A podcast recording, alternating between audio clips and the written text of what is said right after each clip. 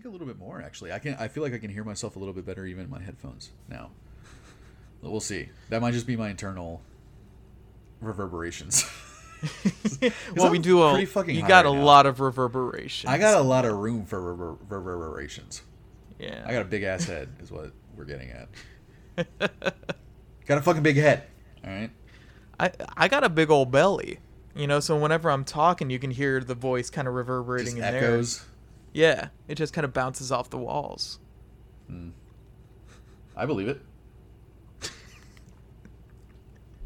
Well, this this new mic placement might be a bit crazy, a bit experimental, but you know what isn't that crazy and experimental, Lucas?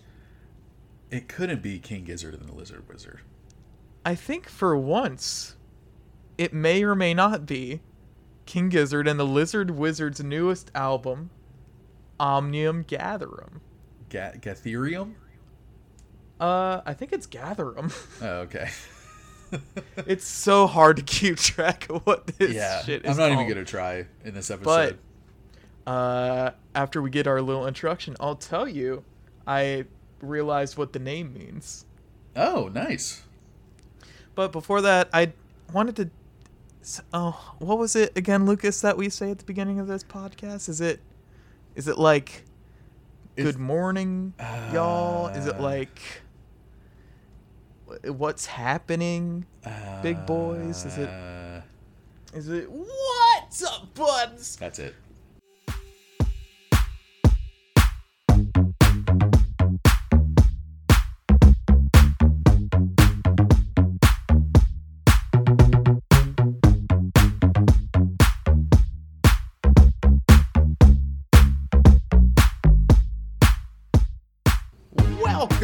To another episode of the Earbuds Podcast. This is the podcast where two very good friends talk about very good albums mm. for a very good amount Preach. of time. Preach. And on this episode, I got a great guest star with me. It's the one, the only Lucas Indrakovs. Guest star. How are you doing, man? Are you a little nervous? Uh, I am not nervous at all. I'm actually a little, not really looking forward to this. Oh, To be uh-oh. honest. Okay. Yeah. Little little foreshadowing. Um. Well, Little drama. I. Yeah, I don't know what that could possibly mean, but I guess we'll get into it. Um. We might. In, in the meantime, I'm Brett. I'm usually kind of. You know, there's like the big old person in the spotlight, and then there's like the big old belly. with the big old belly, and then there's the person in the back, kind of moving all the gears, kind of Yeah. popping all the wheels, His and I'm both friend. of those usually. Oh, Yeah. you're both of those. Okay. Yeah, I'm both of those. I thought I was the big-headed friend in the back, uh, pulling Uh, all the, pulling all the strings. Nah, you're just like the tree in the corner of the stage. Oh boy, just just getting participation trophy. Yeah. Right. You know, and you deserve it too, because you did come in for rehearsal. Sounds easy. Yeah. I'm into that. Uh, I'm Brett Hanrahan. I don't remember if I introduced myself. Are you At as high point, as I am right matter. now? uh, I did. I got high. This amazes people. I got high like four hours ago. And you're still high, or are you just Yeah. getting tired now? It's no, I'm just I'm just high and what amazes people is that I'll take like one tiny hit of weed and I'll be high for like the next six hours. Oh, I just have a super low tolerance and I don't know how to smoke. Well, I mean that's not that's a pretty good problem to have. Call you one hit hand or hand. Yeah, I mean it's definitely uh you know, it doesn't feel bad when I when I take someone else's weed. I'm just like, hey sure. man, just give me just give me a little little hit of the good green stuff and I'll Man, You know. I for as much as I uh, consume, uh, I've compared to some of my friends, it's nothing. I have so such a way lower tolerance than pretty much everyone I hang out with here. Really? Well, I mean, everyone here's had like legal weed for years. Yeah, there's definitely um, a difference in strength. I notice between the shit Right, we got in Texas and here, for sure, for sure. Yeah. Uh, but it's also like it's such a good problem to have because I get so much free shit sometimes at work that you know you give me an eighth and that's Oh, legit will last me probably a month. Like I still have shit that I bought. It's end of April right now, and I have shit that I bought in October. dude. I, I, buy so much because I buy stuff and I get stuff for free, so I just have way too much. Oh man, that's an awesome problem. It have. is. It really is. It's so fun I- to just open. I what I do is like once a week I open all the jars and smell them and like try and train my Give 'em a little palate. sniff. Yeah. Make sure they're still ripe and fresh. That's what sucks, man. Is that it kind of backfired on me. Like I want to have as much as I can at once, and then I don't consume enough to for that to make sense. So all this stuff kind of goes bad within like six months. Like it does lose like a lot of terps and a lot of flavor and smell and everything. So it's kind of a bummer because I want to work through all this shit before I buy new stuff. But I just know that pretty much all of it's not going to be at at its peak at this That's- point. you have you have a, a heavy stock of of strains, but they're all stale. Yeah, it's uh I didn't realize how little shelf life weed has, man. It I used to go through an ounce a month in in Texas. Smoking. Before I switched to like dry herb vapes, like smoking, I would go through an ounce easy and then once I switched to dry herb, an ounce would last me like 3 months. 4 months. And it sucked because I still wanted to buy big bulk shit because I don't want to fucking, you know, risk yeah. imprisonment. You were often. you were getting those like pound bags. I don't know. I don't know if I was getting turkey bags of weed, but I was I was getting a solid couple ounces every pretty much every month when I was smoking. Every two months because I would buy two, but then yeah, man, fucking once I switched to vaping, I bought two, and it lasted me like six months or something, and just out of habit, like a few months before we moved, I bought two again. Just because I was tired of the strains I had for the last six months. Oh man. And so I bought two new strains, and for some reason I got two more ounces, and then I totally didn't think I didn't. It never crossed my mind that there was border patrol when you're driving through West Texas. So when we drove to California, Yeah, I remember you've told this story a couple times. Did I? You, you, you got all stocked up on weed. so much. The uh, like the county line or whatever it was. uh, it was like you had to dump it all in the toilet, right? Oh, that was uh that was on a trip to South Padre in Texas. Oh, okay. Yeah, on the way down there, there's no border patrol, but on coming back, there is, and I had brought two ounces of fucking amazing weed that I just bought. Oh man. and oh, it was such a bummer. And uh, but no, but this time around, I just kind of didn't think ahead because it was a few months before we moved, and then right before we were gonna leave town, Christina brought it up, and I was like, "Are you fucking serious? There's border patrol." And I just started thinking like, "What can I do? What can I do? What can I do?" And I just said "fucking" and gave it all to my sister. you didn't have like big old plans to like take a week off work and just like I'm getting through this one way or another. I literally realized I wasn't gonna be able to take it with me maybe three days before we left town. oh man. And I was vaping at the time, so I'm like, well, I'm not gonna just vape until I have a panic attack. So I'm gonna yeah. enjoy it as much as I can for the next few days, and then you know not be able to take it with me and have all this money wasted. But it was nice to give it as a gift to my sister, and she still is using it, and it's been almost a year. Wow. so I mean, it's like I gave them so much that I was like, I know this is gonna last forever.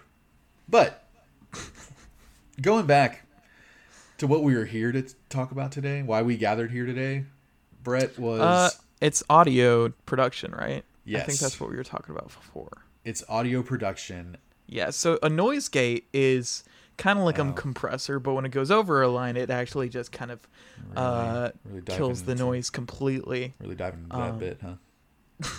Just really, really diving headfirst into that, huh? It's a gold mine of comedy. Lucas. don't tell me you don't want to talk about EQ bands. What what do you like? Four bands? You like eight bands? Twelve? I don't think I'm high enough to talk about that, but I will say that I don't think uh, even a lifetime's worth of weed would make me like the record as that much that we're talking about today. So to get into it, I mean, the record's called Omnium Gatherum, I think, and it's by one of my favorite bands, literally of all time, King Gizzard and the Lizard Wizard. And I gotta say, man, I didn't like it that much. All right. Well, before we get too far into it, I want to share with you kind of my interpretation of the album title and how that changed my listening experience. Yeah, this happened with Infest the Rat's Nest. I'm sure it could happen again. Uh, Make me love this record, Brett. First off, uh, the band there's a band called Omnium Gatherum that I'm sure has enjoyed a lot of uh, new fans because of this album. Oh, you lucky bastards. they keep I keep popping up. They're they're like the first thing uh, you go to their website. What kind of so music good. is it? Uh, I don't know, probably metal. I haven't checked it out. Oh, okay.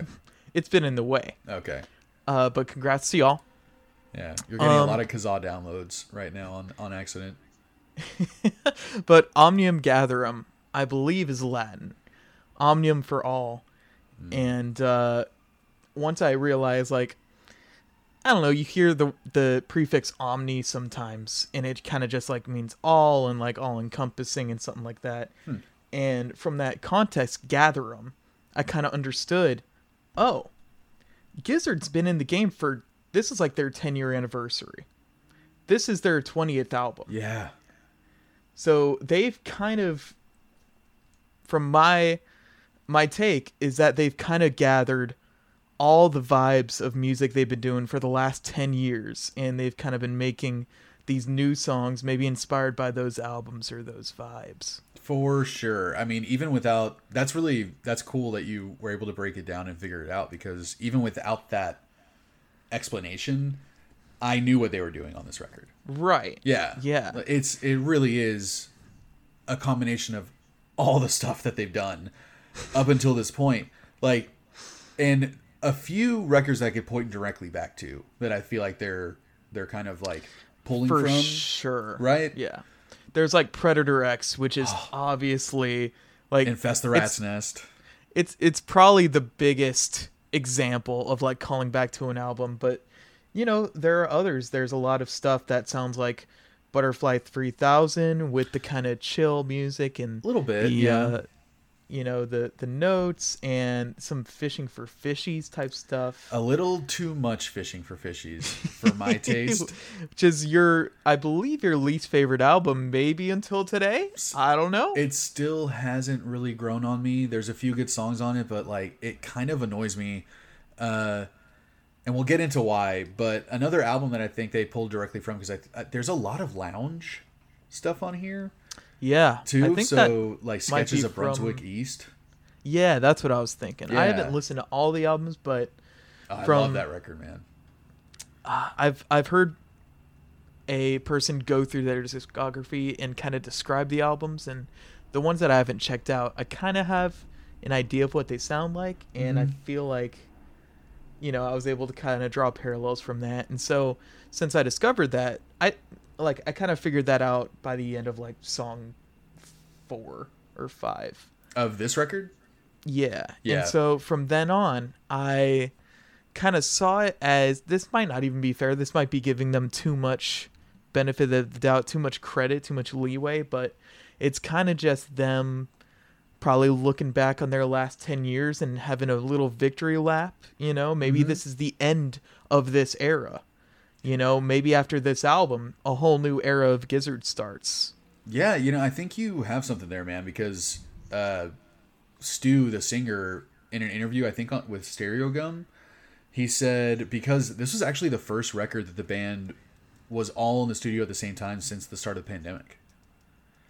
This is Oh, the, this is the first music they've all written together as a full band since the beginning of the pandemic. So, and the first time they've all been in a, in a room together, basically like writing songs. Wow. Yeah. So it's uh it's surprising the stuff that they came up with, but Stu mentioned that he thinks that they're in their jam phase, in quotes. and, mean- and he said, "I'm really excited for this next, for this next phase of King Gizzard. Like we're finally in our jam phase." And I think what he Yeah. meant by that too a lot was that I don't like so many of their of their albums are themed, right? Like not Right. just lyrically, sure. but right, like thematically, like conceptually as an album sometimes. Yes, conceptually, completely. Like Infest the Rat's Nest is a thrash record. Uh, Sketch of uh, Sketches of Brunswick East is a lounge kind of throwback '70s '60s record. Uh, Gumboot Soup even has like a thing going on. You know, like Polygon has a thing going on. So they've they've Murder of the Universe. You know, like all these kind of concept records. And and I think what they what he means by they're finally in their jam phase is he's like, fuck it, we're all gonna do it we're, we're gonna fuck it, we're gonna do all the shit that we want to play on a record and we'll have a thrash song followed by a goofy fucking pop song followed by a lounge followed by pop followed by you know uh there's not a lot of microtonal on this but like you know i Yeah. could see them bringing that back too and it's just it's it was kind of too too all over the place for me to to really enjoy it Well, I'm I'm glad you kind of brought your perspective on that cuz I saw this as the last of this kind of stuff. I don't see them doing another variety record like this. And when I mean, the dripping tap is literally taken from a jam between them and Tropic Tropical Thunderfuck, I think. I think That's that that's that's a mix of their na- band name and a strain of weed is what you did, but it's Tropical Fuckstorm. Tropical Fuck. Yeah, Okay. yeah. They recorded a jam like a, while King Gizzard, I think, was recording "Fishing for Fishes," right? Yeah. Um, and so I think maybe now more so than ever, because I, I wouldn't say they've never done jam stuff. In fact, a lot of their stuff feels jam. Feels very jammy. Like listen Yeah, to Nonagon Infinity very stuff, jammy. Um, you know. Rattlesnake, uh, all the flying microtonal banana stuff is it feels jammy because it's drony, right?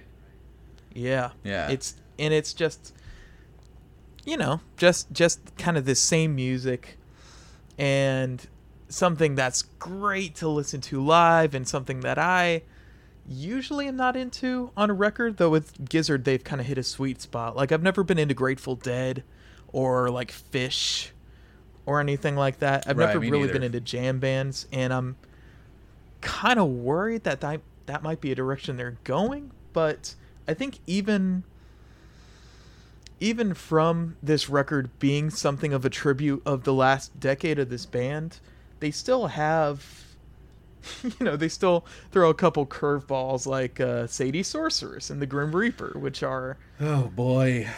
kind of, you know, look, I'm going to say what it is. It's kind of a cringe Yeah. white boy rap song, but Yeah. also I kind of love it. Yeah, see, that's the thing. It's so it's I knew it was gonna be so hit or miss, man. I can't fucking stand it. Um I the first time I heard it, it I had a physical reaction to it.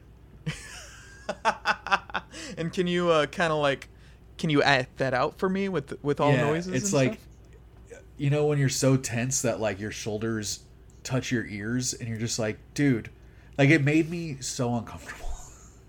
oh, it made me so uncomfortable and then you know at least the second one that does it what grim reaper at least it's like it almost sounds like a like the one of the best songs on the original blade soundtrack like it sounds like the chemical brothers with uh you know a rapper like some anonymous no name european rapper that Sure. you'll never listen to any of their shit ever but you're like i love that song that's Yeah, what that's right. what Grim Reaper sounded like to me. So I kind of didn't hate it as much as Sadie Sorceress, but wow, wow, I hate Sadie Sorceress so much, and I Oh, I really don't think it's gonna grow on me. I honestly like across the board, all the goofier songs on here uh, just didn't land on me. no is that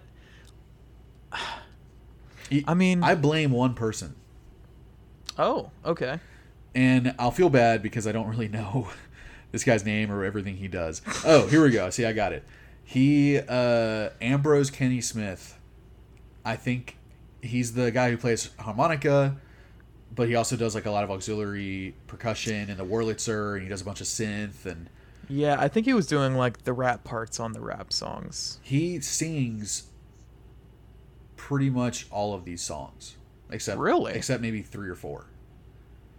I you know there were a couple songs I thought I noticed a difference but I really like. It's so hard for me to tell these guys apart when they're on vocals. Honestly.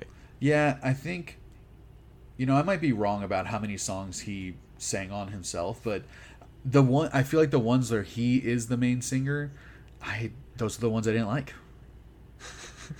but also, Uh, there's uh, Cook Craig, who is the, the I think I don't know if you'd call him the lead guitarist, but he's the second guitarist who's not the guy who doesn't usually sing. He also sings on a bunch of these songs, and I kind of don't like his Oh. voice either. what, what songs? I think he's the head. He's he might be the the main singer for the Garden Goblin. I don't really know. I'm not 100 percent sure. But there's I didn't like the vocals on the record, and it, I for the most part, and and especially on the goofier kind of more upbeat. What what I would call kind of pop songs, but you could say that they were a little funky, jazzy. You know, kind of loungy at the same time. Kind of groovy But things. Yeah, just like just really didn't land on me, and, and the vocals was a big part for me on this record that I didn't like. I feel like there weren't half of these songs, or maybe even a little more than half of these songs. I don't think are catchy at all. The vocals, Really. yeah, which is weird for King Gizzard. I feel like they're one of the catchiest rock bands out there, and this they it kind of didn't land on me for, with a lot of these songs. Like the the vocals didn't stick. Man, I I don't feel that way at all. I feel like songs like Magenta Mountain and uh, Sadie Sorceress, uh, Candles, all have such catchy Yeah. aspects about them. No, th I those were the the catchiest ones for sure. Presumptuous, Red Smoke, Candles, Yeah, like presumptuous. yeah, those are catchy for sure. I just don't. I don't think uh, a lot of the other ones are. So I mean, I think the majority of these just kind of. I don't remember the the melodies, and I will say to give this album a little bit of the you know benefit of the doubt. I was in pretty much a bad mood every time I listened to it. yeah, it's been kind of a rough week. It's been kind of a rough week. It's been kind of a rough month, if not a rough couple of months. So But do you think do you think your a mood change will affect this a lot? not really. I think a big. It might affect the overall rating that I'm going to give it if I was in a good mood every time I listen to it. But I think even if I was in a good mood, a lot of these songs still would have kind of gotten on my nerves a little bit. And it's a bummer, man. It's the same thing with uh, Butterfly 3001, right? Where I don't know about you, but I was so fucking excited to hear that record, and then I it Right. really disappointed both of us. And with this one, it's just kind of the good songs are great, the bad songs I think are almost cringy, which which you know kind of harkens back to the fishing for fishies thing where I felt like a lot of that album was really cringy, and I felt like Kenny Smith also sang on a lot of those songs and wrote a lot of those songs. So it's just you know. I think I don't like his style very much. So when they lean towards his style, it's a little too goofy for me. Hmm. It it seems like you are the biggest fan of Stu leading the charge. Oh yes. And Stu though I would probably call him like the main leader of the band. It seems like he really hit his stride when he was doing the stoner rock type of stuff. Yeah, it's And uh, that was- I, his lyrics are my favorite of any of the songs that they write. Um, his themes, I mean, it, it sounds like he has influenced pretty much every concept record that that are my favorites of theirs. Yeah, right. So yeah, man, I think his style just falls more within my my vibe, and when they lean a little too in one direction, where they kind of go away from, because King Gizzard's always kind of goofy, even when they're being serious. Yeah, sure. It's not like this is their first goofing. No, not at all. They're they're always goofing. So, that, but again, I was in a bad mood every literally every time I listened to this, and I was in I was getting even more of a bad mood every time I listened to it because I was so bummed that I don't really like it. I well, I think to give credit to your point, uh, the main things that I think we could probably both agree on uh, are that it's an extremely long record. I think it's a double record, right? It's uh, it might be a double record, but it's it's their longest one for sure. Even without the 18 minute lead song, it would still be an hour long. Yeah, and I think it would still be their longest record, also their longest studio album, even without that. And I think that the variety would definitely be I mean, it's definitely something new to Gizzard because they've always stayed, Mm-hmm. they've always kind of thought of a concept and kept to the theme of that concept in the record. And this is kind of the first time they've really kind of just let all the spaghetti hit the wall. Yeah. And for someone like me, I kind of love that. Um, even though I do love the focused themes of the albums, I think it's kind of neat to have this album where you don't really know what's coming next. I, I could see why you would like that because even when we talk about other types of music, like with hip hop, I always like the chill, simple beats that just have some Yeah. that are pretty continuous, that are kind of like repetitive, and you like the ones that are all over the place and co- uh, constantly introducing new elements and stuff. And Yeah. and I don't like that, like actively. Uh, so it makes sense why this why we would feel like this about this record. Yeah, for sure. I, I didn't even think about that going into this conversation, but I did think you were gonna like it more than me. I pretty much knew that I was gonna be the only one with this energy while we're talking about it. And honestly, they're I'm- getting mixed reviews, so I don't know. It's it seems like this is gonna be kind of a contentious.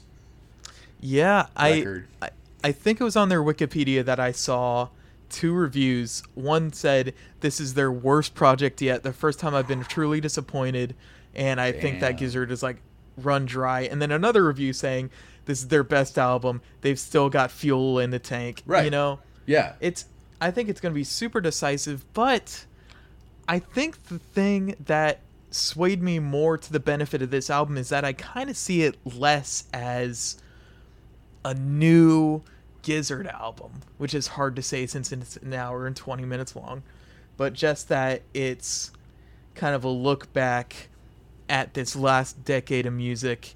They've been doing this for 10 years, innovating for 10 years, Yeah. always ahead of the pack. yeah. And here's the thing Foo Fighters have played the same song for 20 years and no one seems to care about that. And they keep getting a fucking Grammys. Yeah, and so, like, there are so many bands and artists that never change and no one really cares about that. Gizzard is a band that's changed constantly, Constantly. for 10 years. And for them to play something that you would listen to and you're like, oh, this is kind of basic Gizzard, I, th- I don't, I think that might be a little unfair. I don't know if it's unfair because it's just a subjective thing, but I think it's definitely. It doesn't make me like the band any less. It's not like I'm going to be like, man, now King Gizzard sucks. It's like I just know what they were trying to do, and and I just I didn't like the execution of it or whatever. It's just not meant for me. But there's going to be a lot of people that love this shit because they're like you. That it's cool that you. It's kind of this album kind of plays the way that I like to listen to music in general, which is just every other song is a different genre. But Right. when it comes to a King Gizzard record, that's not what I want to hear. Hmm. But let's talk about what we liked about it because you liked this album a lot, and there's still a ton of shit that I like on this record. It's just, for the most part, I don't like it. Uh, yeah, all right. Um, Enough with the negative, man. Let's well, wait, before we pick up the one, energy. One negative thing. One one negative. All right, yeah, fuck it. We're back. Fuck it. We're Uh, back. I'm going to my hole. I will say, I don't think there was any one song that blew me away on this record. Hmm. You know, like other records where it literally kind of like f- threw me out of my seat or gave me goosebumps or anything like that. Okay. That you know, I would say there wasn't a big deal song like that on this record. I would. Wow. Yeah. Well, I would say there was one for me. All right, well, let's you know get into the positive. Yeah. Let's get into the positive. Uh, I think I've I've told you what I kind of like about the record. What do you what do you what are your favorite aspects of this thing? Uh, I think low key once again the fucking bass player is the best I mean, dude God, in this dude. band. I I'm listening to Garden Goblin right now, He, the and groove the he fucking lays down. so. He's just fucking. It's like, oh my god, His dude. tone is so fucking clean.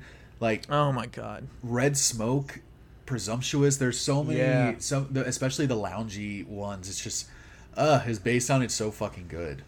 he is the he's really the the the ace up the sleeve Yeah, of this band for sure. He's that's what I mean. He's just such a. I don't know if he gets enough love from the general like population of their fans, but Yeah. I wouldn't be surprised if he's like low key everyone's favorite like band member. Sure. Yeah, I bet it's a. I bet it's so fun to watch him play live. Oh, dude, and I've I've seen him on YouTube like playing their uh, KEXP, I think, the Seattle station. Yeah. He's so fucking cool, man. He's just so chill, and I love their his his instruments are all like vintage looking basses, but I love the bass on it and really really good uh, synth work on like throughout the whole record. Yeah. I lots of that lots of Herbie Hancock Hancockian uh, synthesizer Herbie stuff. Hancock. Yeah. Nice, dude. yeah, Um, yeah, I think so too. I think Dripping Tap, though, I don't know which parts of that song. I don't know if Tropical Fuckstorm actually played on any of that song or if it was from a jam and they were like, yo, we should record. I, like, I don't know. I bet it was probably the main riff. And there's like, can we use this? Uh, but that, uh, I did like Sadie Sorceress. It kind of sounded like a Beastie Boys song. It did To yeah. me. Yeah, You know, and I, I love my little beasties. Uh, yeah. I love Beastie Boys too, so I'll go listen to them rather than this bullshit. Uh, I think the drumming was aight. I think ever since they lost The second, the second drummer, Yeah. I think the drummer has been making more interesting parts Oh. for the last couple records, Hmm. and for this record, maybe not so much. Because on LW, I believe was his first solo record without the second drummer. I can't remember. Um, well, we'll go from there. I think LW had interesting parts. I think Butterfly 3000 had a lot of interesting parts. And honestly, I've never been a fan of the two drummer thing because I don't think it actually does anything. Yeah, we've had this argument before. I know that they're playing two different things at the same time sometimes, and you can hear it in each headphone, and I think it sounds cool, and I like how full it sounded. Uh, but I think the drummer, the just doing it by himself, has been really good for them. He's they haven't lost anything really. No, I, I don't think so either. Yeah. I think. Uh, If anything, they've gained some cool production value on the drums because they play around with them a lot more now. They make them sound Yeah. different on some stuff when before they all sounded the same on every song. I mean, I'm sure recording and mixing two drum sets from two drummers is a nightmare. You know, because they have to be exactly on the same page. They got to be doing stuff that, you know, complements or just doesn't deter the other. Right. Uh, there's not a lot of r- wiggle room for freestyle in there. Yeah, I don't know if I. that would suck if they recorded them at the same time. I feel like if you just isolate the drums, you can do whatever you want. Right. But I thought it was cool. Like on some songs on this, uh, "Blame It on the Weather" was one that yeah, really yeah, out. I'm listening to that too. It's got a nice little rhythm on there with like the bell of the ride cymbal and stuff like that. really big, loud, cavernous uh, kick drum on that. Yeah, you know? like, yeah, for just, sure. It's obviously different than the other songs on the record, so I I dig it. I I don't know if you've heard their drummer's solo stuff, but I haven't. Well, yeah, it's not for me. That's maybe, that's all I'm maybe we'll at. get to it another time. That's what that sound means. It's not for me. but I really like the. I mean, obviously, for for the most part, just like every King Gizzard record, uh, great fucking lyrics, man.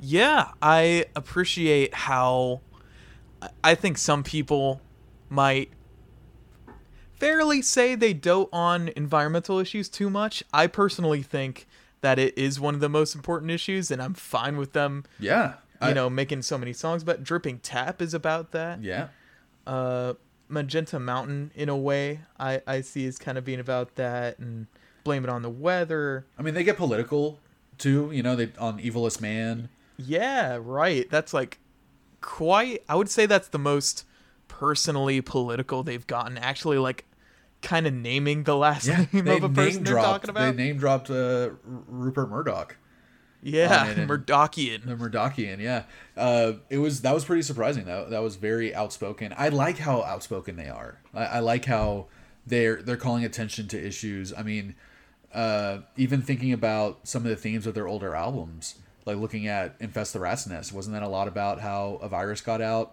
and Yeah, well, it was about you know the rich with all the power, Yeah. and they left people in poverty on this dying planet because they kind of you know used up all the resources and Yeah, I, I, I like that they call attention to those things. They do it in a way that you don't even realize that they're doing it, too. For the most part. it part, doesn't sound preachy. No, not at at all. all. And but if if I didn't follow along with the lyrics while I was listening to it, I would have no idea what they're saying on most of the songs. right? Yeah. so that's the only issue. Is just when I read along, I'm like, oh, these lyrics are so good, and then you listen, and I don't pick up one fucking word. Yeah, you can pretty much uh, you know what the chorus is gonna be because it's always the title of the song. Right. Uh, but aside from that, it's sometimes it's uh, I don't really know what y'all are saying. Yeah, I, I kind of have to read the lyrics to understand the message. But I like that their lyrics are really insightful and they do have a message that I can usually agree with, which I like also.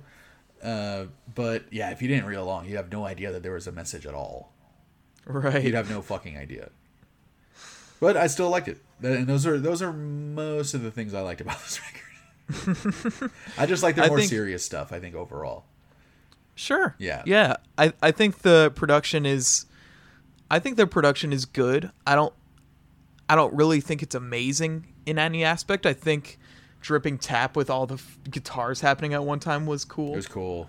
Dripping Tap was a Um, really good song. but yeah, I, I think they kind of didn't really experiment at all in a post production way. Not really. Uh, I mean, even on the heavier songs, Stu just does his same voice. You know. Yeah. Yeah. Right. I think that's that's the that's the the gamble that they took on this record is Right. do we want to give people exactly what we've been doing for the last 10 years just different versions of it or do we want to show them something new and that was the thing is like there was nothing new on this from king gizzard Yeah. i hear blame it on the weather and i could have heard that on you know any previous album Yeah, aside from maybe Grim Reaper and Sadie Sorceress. oh god yeah don't remind me Um, yeah, aside from that, it's the these songs all kind of have a connection to maybe one or two particular albums, and those albums kind of did these concepts a little better yeah for, yes Uh, for sure because it was, you know, it was all happening at once. This kind of sounds like maybe they took the B sides of each album. That being said, I think it's still a cool look back. I st- I think it's still nice. It if it wasn't an hour and 20 minutes long, I would say this is kind of a good record to get new people into. You know, like, hey, if you like this song, you're going to like this album. You know? yeah But it's going to be a hard sell. Maybe let them skip the first song. I mean, a reviewer said that this was a phenomenal entry point into the Gizverse, so they're thinking the same thing you are. But they're saying all Yeah. filler, no filler. I don't know. I think they're listening to our fucking podcast because who the hell uses that except us? That's usually what people are referring to we need when to they say that. fucking copyright that shit, dude. We just Oh got ripped God. off. You you say it in an episode once, and suddenly everyone's on top of it before you can get it on a shirt. I don't know if you realize, but we've said it in like five episodes.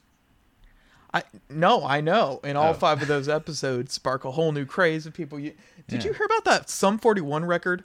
Yeah, blown up on TikTok now. We aren't even trying to. Oh my god! Like, go away, dude. Nobody knows you. All right, here's how we get people to stop listening to our podcast.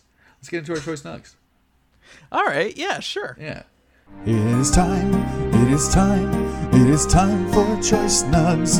It is time, it is time, it is time for Choice Nugs. What? I'm gonna give. I'm just. gonna I'll just get mine out of the way. Okay, All all right. right, sure. Um, honorable mentions. Let, let me go into that first. We already talked about Dripping Tap. I like it a lot. Uh, Kepler 22B. I thought I thought was fun. Yeah, it was an interesting kind of piano thing at the beginning that I liked. Yeah, I like the loungy feel. Uh, but as much as it's as much as I kind of enjoyed that song, which is again, it's just kind of like picking the runt or like picking the best of the runts of the litter. You know, if it if the whole litter was runts, I this is one of the ones that I would pick. Uh, I also liked uh, you know Grim Reaper for what it was. Weirdly enough, Okay. and uh, maybe presumptuous a little bit, even though the drums. Presumptuous. Uh, it's super catchy. I love the piano and the auxiliary percussion, but like when that beat kicks in, it sounds like the most basic radio pop song. It's it's, it's upsetting, but so I'll just give my two choice nugs. I will do this right off the fucking bat. Are the All two heaviest songs on the record? The two I enjoyed the absolute most, and it's Gaia Gaia And Predator, and Predator X. X. Okay. Well, you know we do share a nug. Do you want to guess which one? Oh, I'm gonna guess Predator X with you. It was Predator X. Yeah, Yes. yeah.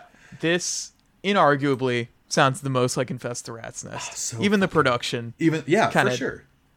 takes that they, fuzziness. They brought back the grimy, fuzzy, dirty guitars. The those toms. Oh the, yeah, the intention on the toms for the drums. That I mean that riff. They literally do the riff for Perihelion in this song. I need so to it's go like, back okay, and listen guys.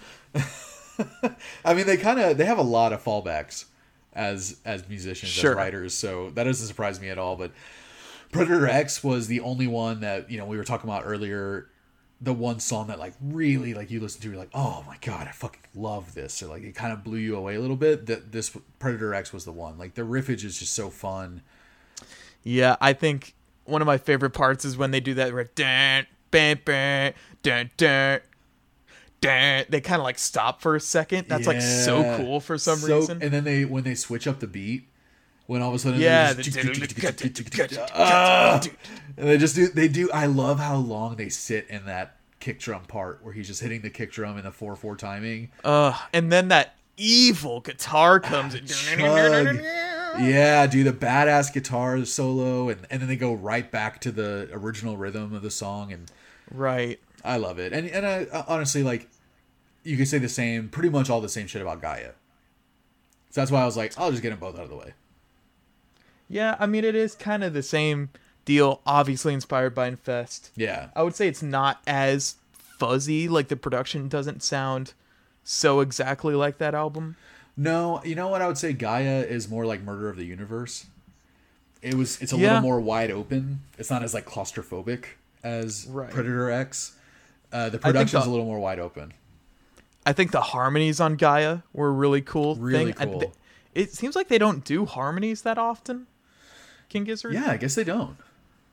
So to to hear it on this song was a cool touch. Really liked it. Uh, I couldn't figure out what that time signature was to save my fucking life. Oh I God, don't, don't, know even. what they were doing. Yeah, I I gave up on that the second I heard it. It's like 32 over 8 or some shit. It, it- this is um thirteen over six, then seven over six, then one bar of two type Right. stuff. Then we do 4 4 at the very end. Uh, but yeah, man, I loved those those two songs. Those were the ones that were the only ones that every time they came on, I was I was excited to listen to. oh man, that's that's tough for a sixteen song album. Yes, it is. An hour and 20 minute album that I really, really, truly enjoyed about nine minutes of it. Damn. All right. Well, let me get into mine or Nug. I guess Predator X was my first one. Nice. Um, My second one, I do like this record a little bit more. So I have a feeling that depending on the mood, depending on what music I want to listen to, my Nug is definitely, definitely going to change. Okay. Yeah, I mean, this is Um, the one record that you could do that with for sure by them. Right. Yeah. The- I the dripping tap will be good for if I just want to fucking bob my head and jam to some guitar solos. If you literally have a 20 minute drive somewhere, you can put on that song and it's perfect. Yeah. Yeah. Magenta Mountain was like pleasant and poppy and catchy, and I really liked that. Kind of sounded British there for a second. A, a little, it's a little poppy. You're like. Magenta Mountain. A ma- I'm Magenta like, Magenta Mountain. Mountain. All right. I'm a lot of Uh, Peaky Blinders. I liked Sadie Sorceress maybe more than I should. Jesus fucking Christ. It kind of it gave me Jet Set Radio vibes as well as Beastie Boys. I love the we were talking about old- Jet Set Radio. yeah. Yeah, dude.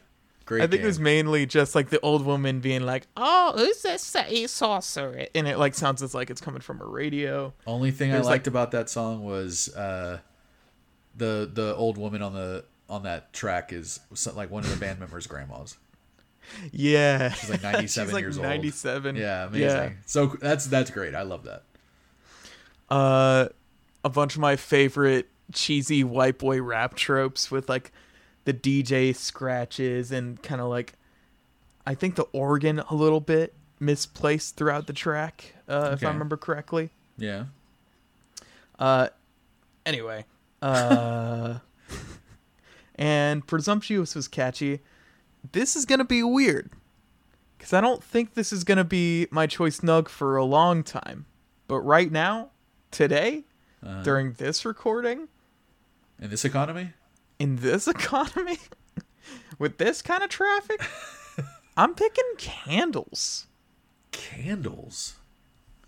Candles. I gotta put it on right now. candles. It's a weird kind of. It's like a song you would find on an old cassette tape, and it would be a little wobbly.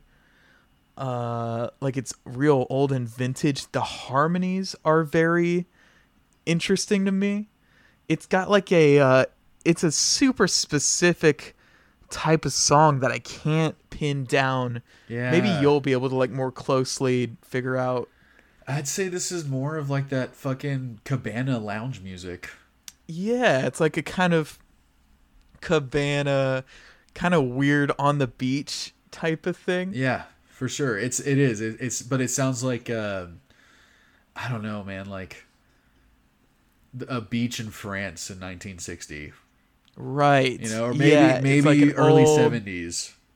The vintage, like French Yeah. beach type of thing. But other people have compared it to like 90s chill, like pop music, 90s chill electro. And I, I could kind of hear that too. But with all the xylophone or the vibraphone stuff that they're playing, I'm like, come on, this is such a throwback. Not to the 90s, way a throw, throw, throwback. Yeah, and then, then they bring the percussion in with these like kind of tinny, small like. Yeah. like super Latin-y grooves. yeah, little cowbells or whatever they are. Little Yeah, like little cowbells or like, yeah, wood blocks. Yeah, that's what I was thinking of. well, it's a random ass choice nug, dude. But I mean, It's a, it's a random ass nug on different days. The honorable mentions I mentioned before could very well be choice nugs. I can't imagine I'll be listening through this album all the way anytime soon, but I might just shuffle it sure. and see what happens sometimes. Uh, but with that being said, I think we ought to get into our ratings, and I think maybe I should go first okay. because I kind of want you to. I'm I'm interested to see what number you're gonna give this thing. You're about to find out, buddy. What is your? This is a long record. It's a tough sell. It's a tribute to the last decade of Gizzard, a band that I only kind of got into like a year or two ago. It was after we did Infest the Rat's Nest that I was like, okay, maybe it's finally time to get into these guys and like slowly kind of like listen to their, you know, 17 or 18 records. And I think Yeah. this is a cool. I think this would be a great way to get someone into it. Uh, even if it isn't the best representations of the eras or the albums, I still think it's a cool listen. Uh, I mean, just think if someone, if this is someone's first King Gizzard record, and then they go back Oh, to the yeah, previous stuff, for they're sure. gonna like it even more. It's gonna be even more fun for them to go back and, and say, "Holy shit, this is even better than the shit on, on Yeah. on Nipium." on on Gazpacho. Mania, I think was one of their records, right? Yeah, Yeah, Gazpacho soup. yeah. Gazpacho soup. Fishing for fish sticks. Uh, right. And the the production is all there. The lyrics are great. The bass is fantastic on every song. Uh, cool guitar work when they decide to to really riff on stuff. And this is what I wanted to say. I don't think that this album is going to represent their next 10 years. I think this is the final page in this chapter of this era. I think this is the last The hurrah. last this is the last tribute. Yeah. The victory lap. We've gotten this far.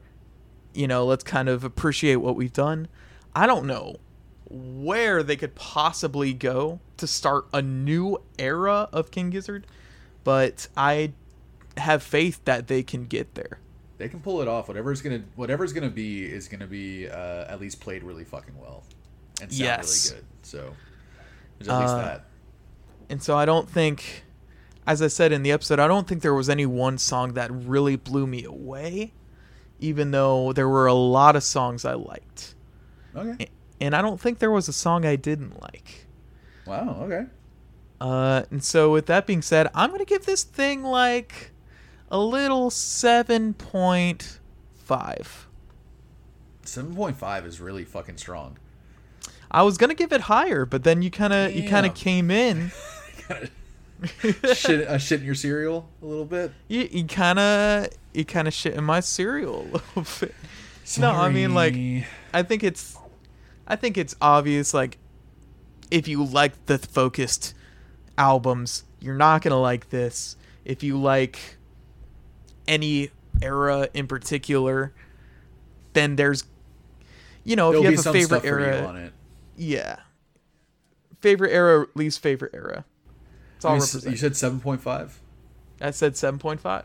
Yeah, that's pretty fucking good. Uh, I agree. Like, there's something for everyone. For for every King Gizzard fan, there's gonna be something on here that you like. Like, even though I, for the most part, didn't really enjoy the record, Gaia and Predator X, like, I'm gonna listen to that shit on repeat for the next week. You know, like when I go when I box this week, I'm putting that shit on. You know what I mean? So I I loved it. Uh, but yeah, man, you know, I love those two songs. There's uh, you know a, a small gathering of other tracks that I that I enjoyed, and um, like you said, the production's great. I like all the synth shit. I love all the bass on it. All the guitar that all the guitar work that's done on it is great. Like again, it's even though it's not songs, most of it most of it's not something I enjoy. It's still played really well. Sounds really good. They're all killing it, whether I like it or not but yeah, just uh, too too many of the songs were goofy. Too many of the songs were like kind of dancey and not.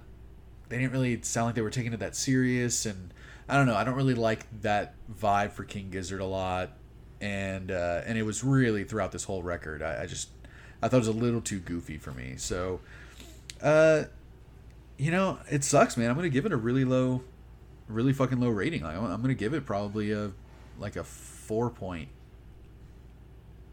six. Wow. Yeah, I mean, just think like out of 16 songs, I really, really liked two, and I enjoyed probably two or three other ones. Yeah, wow, I did not. Were you expecting that at all when you heard the singles? No, I heard, uh, well, I heard the dripping tap and really, really, really liked it. And, uh, but it, it- even then, it didn't really surprise me or anything. It didn't wow me, but I really liked it. And then I heard Magenta Mountain, and I got a little concerned. And uh, yeah, man, but I still went into it with really high hopes, you know. And and so, Yeah. like I said, every time I listened to it, I was kind of in a bad mood, and then it put me in a worse mood, and uh, it just yeah, it, it, it sucks. It's this is strike two in the last year with uh, with King Gizzard, but you know they can't all be. They're not all for everyone, man. I mean, 20 records. I think it's fine to give them a couple, Yeah, you know? Yeah, Like, they're still one of my favorite bands of all time. I'm not. Yeah, that's the thing is like nothing. Their, their status in my life hasn't changed at all. Right. This is just an gonna, album I'm not gonna listen to. Even though Butterfly 3000 and this album, in your eyes, were disappointment two in a row, you're still Yeah. going to look forward to the next album. Oh fuck yeah, three thousand one. Not Butter- Butterfly three thousand is one of my favorites. Did I say 3000? I meant you did. You're trying to besmirch me. Yeah, I was trying to kind of rub your nose in the dirt a little bit. Yeah, yeah. But I, you know, it, it's going to take a lot for me to lose faith in this band. For sure. Just because they've been so solid and so killer and so consistent. Yeah, for sure. This this takes nothing away from them, um, because, like we said, there's someone. Every King Gizzard fan is gonna find something they like on it, and some people this this is gonna be their favorite album. So, uh, well, all y'all, power to them, man. This th- I would say we kind of uh, encapsulated maybe what the general consensus is going to be, and that's divided, decisive, know- divisive. This is decisive and divisive, but let us. It's fractional. This is gonna fractional. This is gonna like fracture their their fan base potentially. But what did you guys think, buddies? Like, let us know if you guys listen to this album. Do you like King Gizzard? Is do you like this record? Do you like the Lizard Wizard more? Do you think I'm right or do you think Brett is wrong? Which one is it? Oh, what? That let us uh, know in a comment on our Instagram at EBPcast. Let us know in a comment on youtube.com slash earbuds podcast. Give us follows everywhere. Give us likes everywhere. Share it with your friends. Tell them to listen to this. This is our 64th episode, I think. There's got to be other albums that we've covered on this podcast that you guys are interested in listening to us talk about. listening to random white people talk about a bunch of random music. Well, listen, bud. We have an album this next week that you are extremely excited for. So this excited. is gonna be. I, hopefully, it's a better week for both of us, I'm looking You forward know? to that. Yeah. and we're able to really like be in a vibe listening to this album. And what is this album, Lucas? Ah, it's from my boy, my big big boy. Oh, your brother in arms. My not as big anymore boy. He's in shape now. He's getting fucking swole. But my boy Action Bronson coming out with a new record called Cocodrilo Turbo, which means turbo crocodile. And I can't wait to fucking listen to it. I haven't even they've released a, at least one single and I haven't listened to it. I'm like Sub-Zero. saving myself. Sub Zero, yeah. I'm I'm saving myself for for the full album listen. But yeah, that'll be the next episode, man. And Action, you know, he's also been kind of hit or miss in the last few years. So let's see what he comes with in this one. Oh man, what do we do if it's another disappointing record? What do we have to do, Lucas? I don't know. I we gotta start. We gotta start producing these people. Yeah, either that or we just switch the the theme of the podcast to now we're talking about movies. That'll be a very one-sided podcast. Well, we'll call it iBuds. We'll get Yeah. you to finally start watching movies, become the true stoner that you've always been, Oh boy. and we'll start with every Quentin Tarantino movie. But until then, buddies, thank you for listening. Let us know what you thought of this record. Share, like, repeat. Uh, Brett, what would you rate this episode? You know what? I'm gonna rate this episode a king gizzard at a lizard wizard baby. Oh, okay, that's weird. Uh, I'm gonna rate this episode a nine point three.